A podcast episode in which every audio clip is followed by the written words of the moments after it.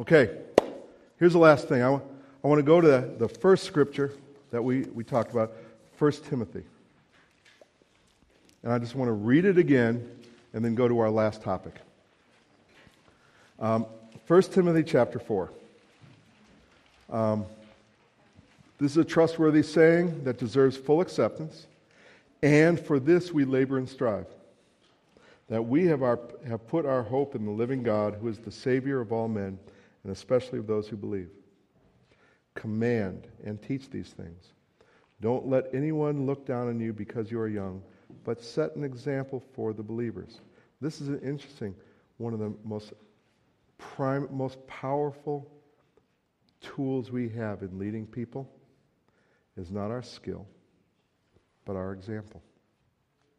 Who we are has incredible impact, more than what we do. Anyway, set an example for the believers in speech and life and love and faith and purity. Till I come, devote yourself to the public reading of Scripture, to preaching and teaching. Don't neglect your gift that was given you through a prophetic message when the body of elders laid their hands on you. Be diligent in these matters. Give yourself wholly to them so that everyone may see your progress. Watch your life and your doctrine closely. Persevere, be absorbed in them, because if you do, you will save both yourself and your hearers. That's the overall thing. We've gone over a number of different aspects that we can just watch and look at. But I don't know about you, but if I'm the only one that's watching my life, even if I'm objective, I'll only have a narrow perspective. Isn't that true?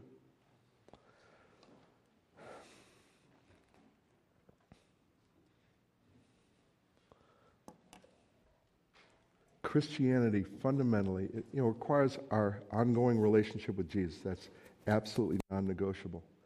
But fundamentally, Christianity is a team sport. It is. Now, this is an ecclesiology, an aspect of ecclesiology that a lot of people don't really buy into. This church is really growing into this. But if you read Ephesians chapter 4, you find that the medium within which we grow is not me and Jesus, and I go to church and then I lead. That's just anemic. Ephesians chapter 4, verse 15 through 16. Speaking the truth in love, we will grow to become in every respect the mature body of Him who's the head, that is, Christ. From Him, the whole body, joined and held together by every supporting ligament, grows and builds itself up in love as each part does its work. If someone has a gift of hospitality, they'll no, never see it grow if they're scared, uh, scared of people and they're angry at people. You can't be a gift, have a, a, fruitful gift of hospitality unless you're in a position to be hospitable toward other people. It's just saying, right? You can't be a greeter unless you're there greeting you're with people, right? Uh, you can't be a leader without followers. Isn't that weird? That our growth, our capacities within the context of body life. I'm not saying the church is like the only thing we should be concerned with, but, and I'll even say small groups. I don't know what the small group thing is, but I'm telling you, the more small groups are developed, the more we will grow. I'm telling you. Um, this is where American ecclesiology is somewhat limited. We're very individualistic, very individualistic. And there's nothing really wrong with that, but we get a lot more done when we do stuff together. We grow more when we grow together. And these are not just cliches, these are a big deal. So, one of the ways we can grow is by watch, were we willing to watch our overall spiritual health and fruitfulness? And I don't think you can get a good overall picture of your health and fruitfulness as a believer, as a human being, uh, without others. Without others. I got some blind spots. And, you know, sometimes my wife shows, you know, shows me what I can't see. But, you know, there's some things that only certain brothers, they know. They go, hey, brother, this is operating. Or when I get discouraged, there are some guys I know that when I'm discouraged, they will, they will, they will help me in a very practical way. They'll encourage me, they may correct me, and I, it's my responsibility to watch, but it's also respons- my responsibility to bring people in to help me in that. When you're isolated, you don't grow. Just saying. So, to, to make this a little more manageable, the, we have four different kinds of relation, mentoring relationships or leadership or disciple making relationships that are available to us. You know, here's, here's, here's who we are we're the believer, we're a leader.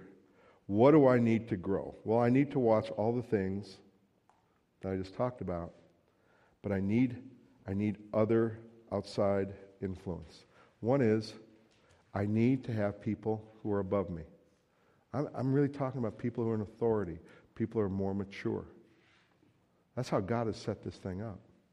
That those who are more mature, who are farther down the road, they're not to control those who are, uh, don't know some stuff, but to be able to pour into so that you know we can learn. I mean, there are there there's so many people who are looking genuinely for spiritual mothers and fathers, not people who will coddle them. They'll say, "Look, I believe in you, but if we work together, we can fix some stuff, and you can live out way." And so, basically, a lot of Christians are orphans, or they they you know they're in rebellion, not just because they're uh, prideful, but they're sitting there and nobody tells me what to do because I'm afraid to get hurt or controlled. But God has set it up for us to relate in certain ways to those who are over us as resources, as examples, and things like that. If we don't have people over us, we're missing an important part. I mean, when I when I had some like bosses in the business world, I had there's one guy I was absolutely certain that he was being groomed to become the Antichrist. Gosh, he was just right? But he was my boss and he knew some things. And even though I didn't like him, he was above me. So I really tried to figure out how can I rightly relate to him in a kingdom way. And when at all possible, if I had a problem or a concern, how could I draw from him and get advice and counsel? It helped me grow. You know, we all know that the Bible says we only draw counsel from people that we really like and agree with everything we say. Isn't that what God? No. Then there are people, we'll call them internal peer mentoring. Look, like when I'm with Mike, where did he go? There he is.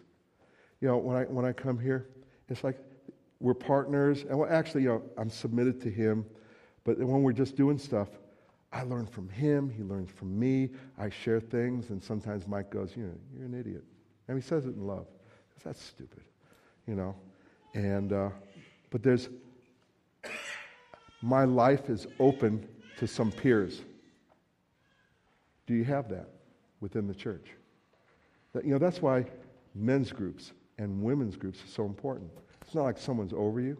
Say, okay, ladies, let's figure out how we can raise our game as wives. And let's do it together, right? And it's just peers and just helping one another. We need that. I mean, I don't particularly need that because I, I, go to men's groups.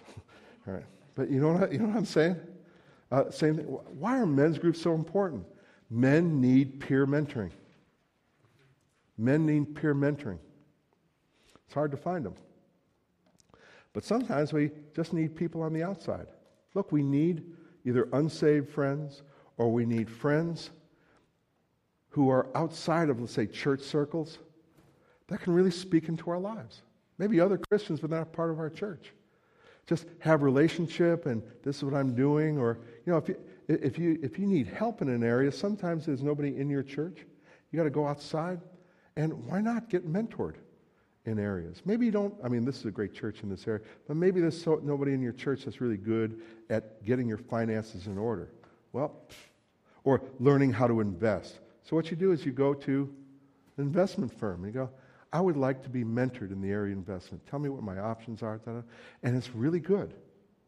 Or even go to a bank. You can do that. Go to a bank and say, look, I need help developing a budget.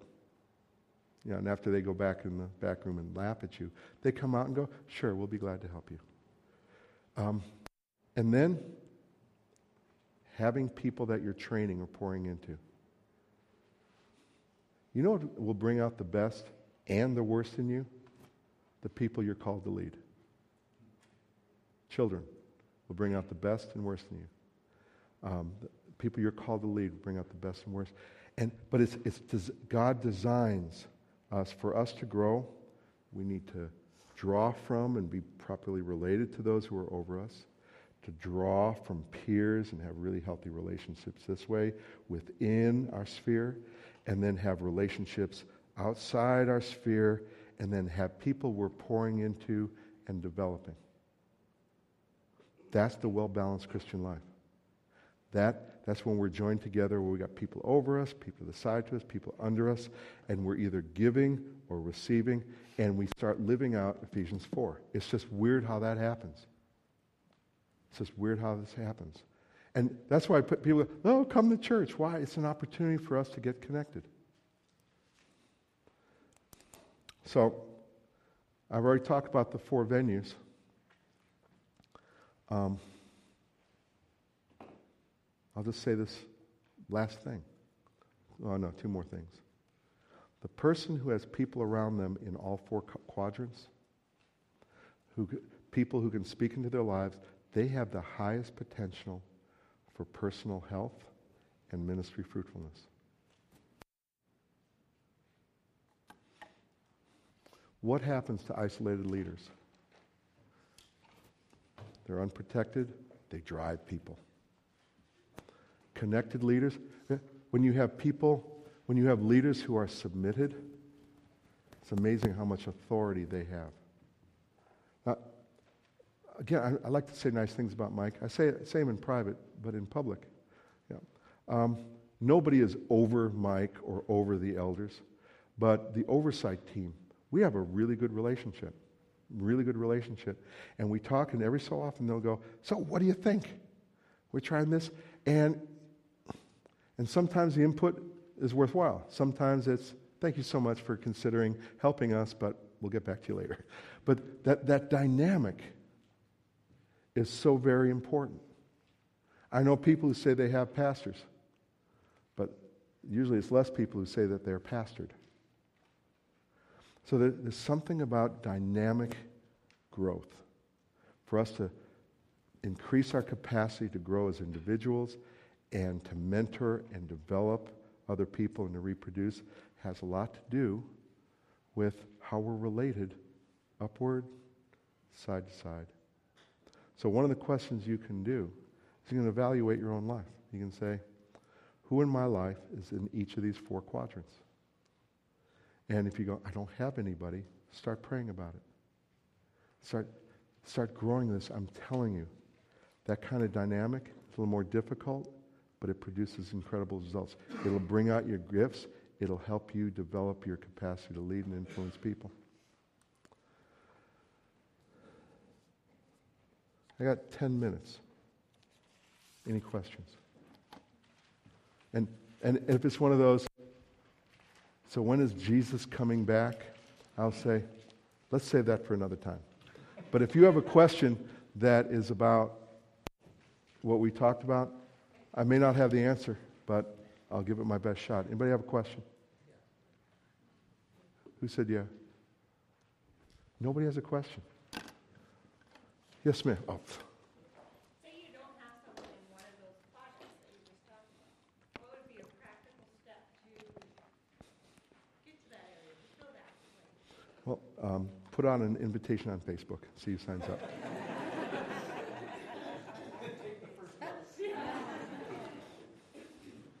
Well, I mean, this is what I have done. One reason is I'll, I'll just go, I'll just ask the question, why? Why don't I? Sometimes it's just, look, I had one and they died. Or, you know, you know stuff like that. But why not? And just, just sort of take, take the pulse of my soul. Why don't I have that? All right? And it's usually very simple as to why. I well, I don't want to have anybody over me because every authority I've ever had tried to control me and beat me into submission. And so I'll take three out of four, right? So you go, why? And then you go, who could I approach to, to talk about that? It's, it's usually the someone over you, like a spiritual mother or father. That's where it's like a little dicey. And you go, get clear on what your expectations are. And then, I know this sounds weird, just go to them. Go, hi, you know, I've been examining my life, and you know, there's these four quadrants, and I really want to grow in God and, and develop. And I need someone who's like older, more mature, someone over me in the Lord. I was wondering if we could just start developing a relationship. I could pick your brain. I don't want you to rule me. I don't want you to be my boss. But I'd really like you to get to know me, and I'll get to know you, and I'd like to draw from you. And now what's interesting is if you sit back from who, who would I want to draw from, all of a sudden you see, right? Another thing is, I used to think there had to just be one person. Mm-mm. There are people I want to be closer with. But, you know, there are some leaders who are, you know, some prophetic leaders I'm not really close with, but they've got a wisdom, a way of doing things, a perspective. I go, I'm going to tap into that. To say, hey, look, this is where I'm at, and I see what you do. Could you talk to me about it? I mean, you're more experienced, you have more authority in this area. Please. I mean, it's very humbling, but it's always rewarding, right? Um, so that I, I would just say, why? Why don't I, without being condemned? And so, then I go, who might fit the bill? And then you approach them not with, please fill my quadrant, or, you know, or be my answer. He said, I'd like to develop, I'd like, would you be willing to consider developing a relationship where I can draw from you? Boom. Or if you don't have peer relationships, right? Look, guys, this is really weird. I, it keeps on coming to me.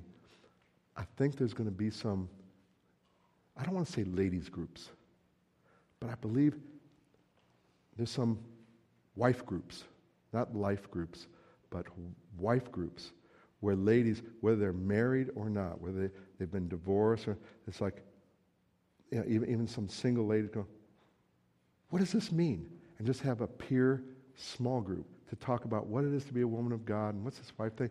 And I, I, I think it's going to have incredible outreach potential. That was, uh, now back to our regular scheduled, progr- regular scheduled programming. Um, but I, I, think there's going to be a couple ladies that I'll pick that up. Um, and ladies, if you want to be part of that, just make sure that there's no recordings of your, your, your discussions. um, but if you, if you don't have peer relationships, you go, why not? And you go, well, it's because I'm sort of, I'm scared of groups. That's usually, that, that, that's my, like, I, like, I like one-on-one, maybe one-on-two, but people, right? And go, okay, but I need some peer relationship. Maybe I can just talk to a couple, I like them. We get along, say, hey, brother, yeah, I've been looking at these quadrants, and I'm not trying to ask you to fill a, a spot, but I want to grow. And I know you do too. Can we start, you know, maybe meeting together and praying, just doing life together? Let's see what happens. And, you know, that's risky, but that's how you start. God will honor those things, right? Sometimes, instead of going, I need peer relationships, look, I'm really into hunting. And I know there's, there's obvious kingdom principles in hunting, right?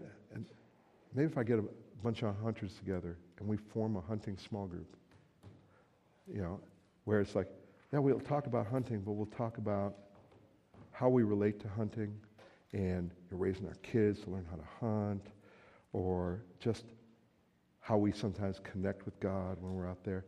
And you can gather around a theme so you can relate to peers in an indirect way, and it's really good. I'm not saying hunting is, well, some of you are going, I got three of them. I got three of those groups. But so just taking steps. You say, why not? And then go, what's available? Sometimes it'll be an interest, or this guy, I really like him, or I'd like to get to know him, or I know he's gone through things I've gone through. I'd like to talk to him and then just take a step. It's not an all or nothing thing. Does that answer? Okay.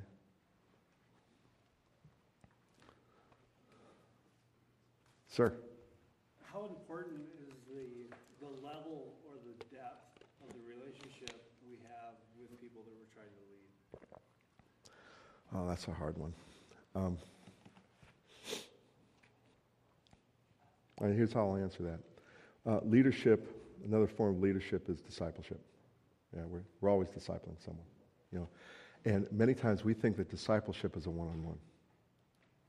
But if you look at Jesus, Jesus, he led whole crowds, he led small groups, and then he mentored one-on-one. So there are some people that you will develop a relationship where it's a deep, ongoing thing. You can't insist on it. You can't do it.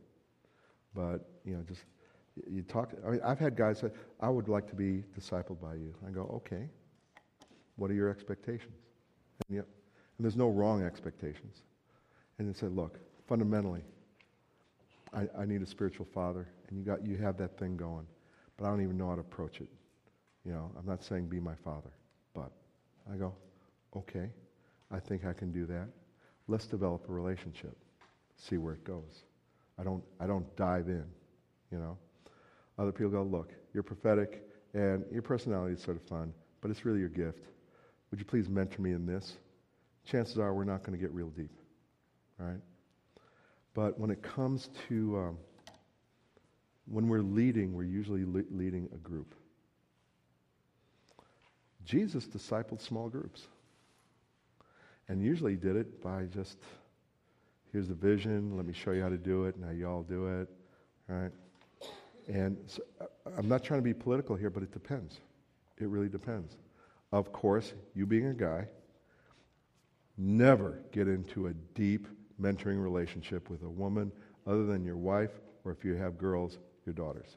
Never. Just never. You know? And ladies, don't be me- mentoring some guy whose wife left him.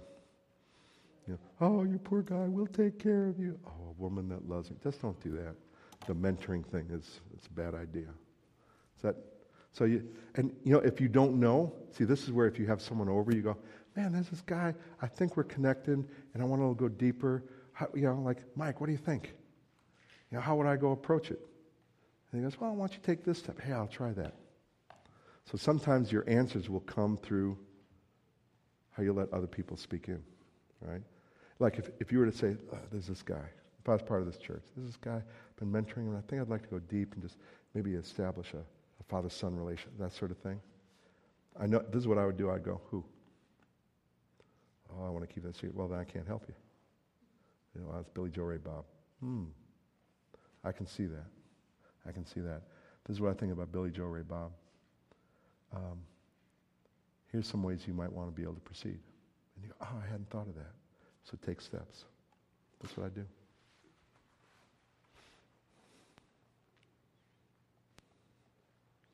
Any other questions? I have one. What else would you recommend, like, for example, for a church that doesn't have any men's group, women's groups, uh, or I would say any structural leadership guidance? What would you do? All right. All right. No, no, no. I, this, is what I, this is what I would do.